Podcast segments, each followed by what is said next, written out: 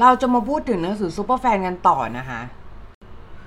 ก็หนังสือ Superfan นี้นะคะ เป็นหนังสือโดย Pat Flynn นะคะ Pat Flynn Pat Flynn เนี่ยก็เป็นสถาปนิกเนาะก็เป็นสถาปนิกที่เขาเขียนบล็อกจนดังนะคะทีเนี้ยเดี๋ยวเรามาดูกันนะคะว่า Superfan สอนอะไร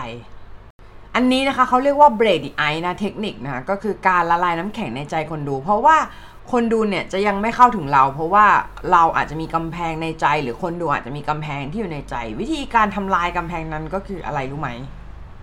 ก็คือการเล่าเรื่องส่วนตัวของเราให้ฟัง แต่เวลาการเล่าเรื่องส่วนตัวของเราให้ฟังเนี่ยไม่ใช่เล่าเรื่องที่เราประสบความสำเร็จนั่นนี่มากมายแบบเป็นหู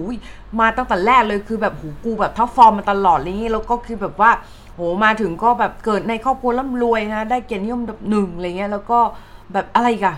ไปเรียนเมืองนอกเนี่ยคือแบบคนไม่ได้อยากฟังเรื่องเหล่านี้เนาะ โอเคคือคนน่ะชอบความชอบเรื่องที่ประสบความสำเร็จ แต่ว่าคนชอบเรื่องที่มันประสบความสำเร็จแบบมีที่มาเหมือนแบบว่ามี part การเดินทางนะ คุณต้องเล่าว่าทำไมคุณถึงไปถึงจุดนี้จุดนี้จุดนี้จุดนี้ แล้วมีความล้มเหลวอะไรบ้างที่เกิดขึ้นในชีวิตของคุณ คนชอบฟังเรื่องที่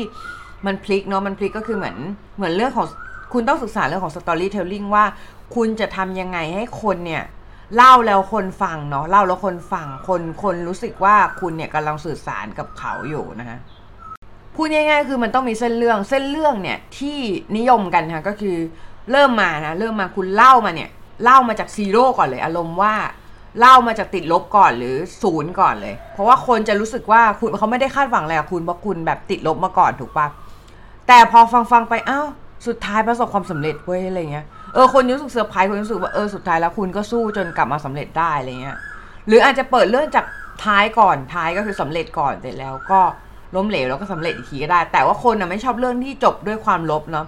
จบด้วยความรู้สึกลบ หมายความว่าคนไม่ชอบเรื่องที่พอจบแล้วเนี่ย คุณไม่ได้เรียนรู้อะไรจากเรื่องนั้นเลย คุณไม่ได้แบบ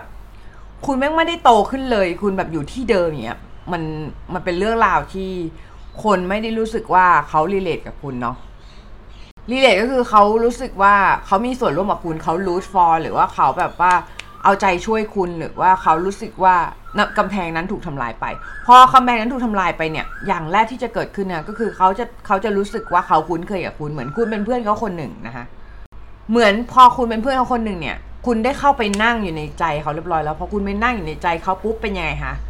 คือไม่ต้องพูดถึงเรื่องอะไรเรื่องการขายของเลยเพราะว่าคนน่ะชอบซื้อของของคนที่เขาไว้ใจรู้จักหลักและชอบนะคะ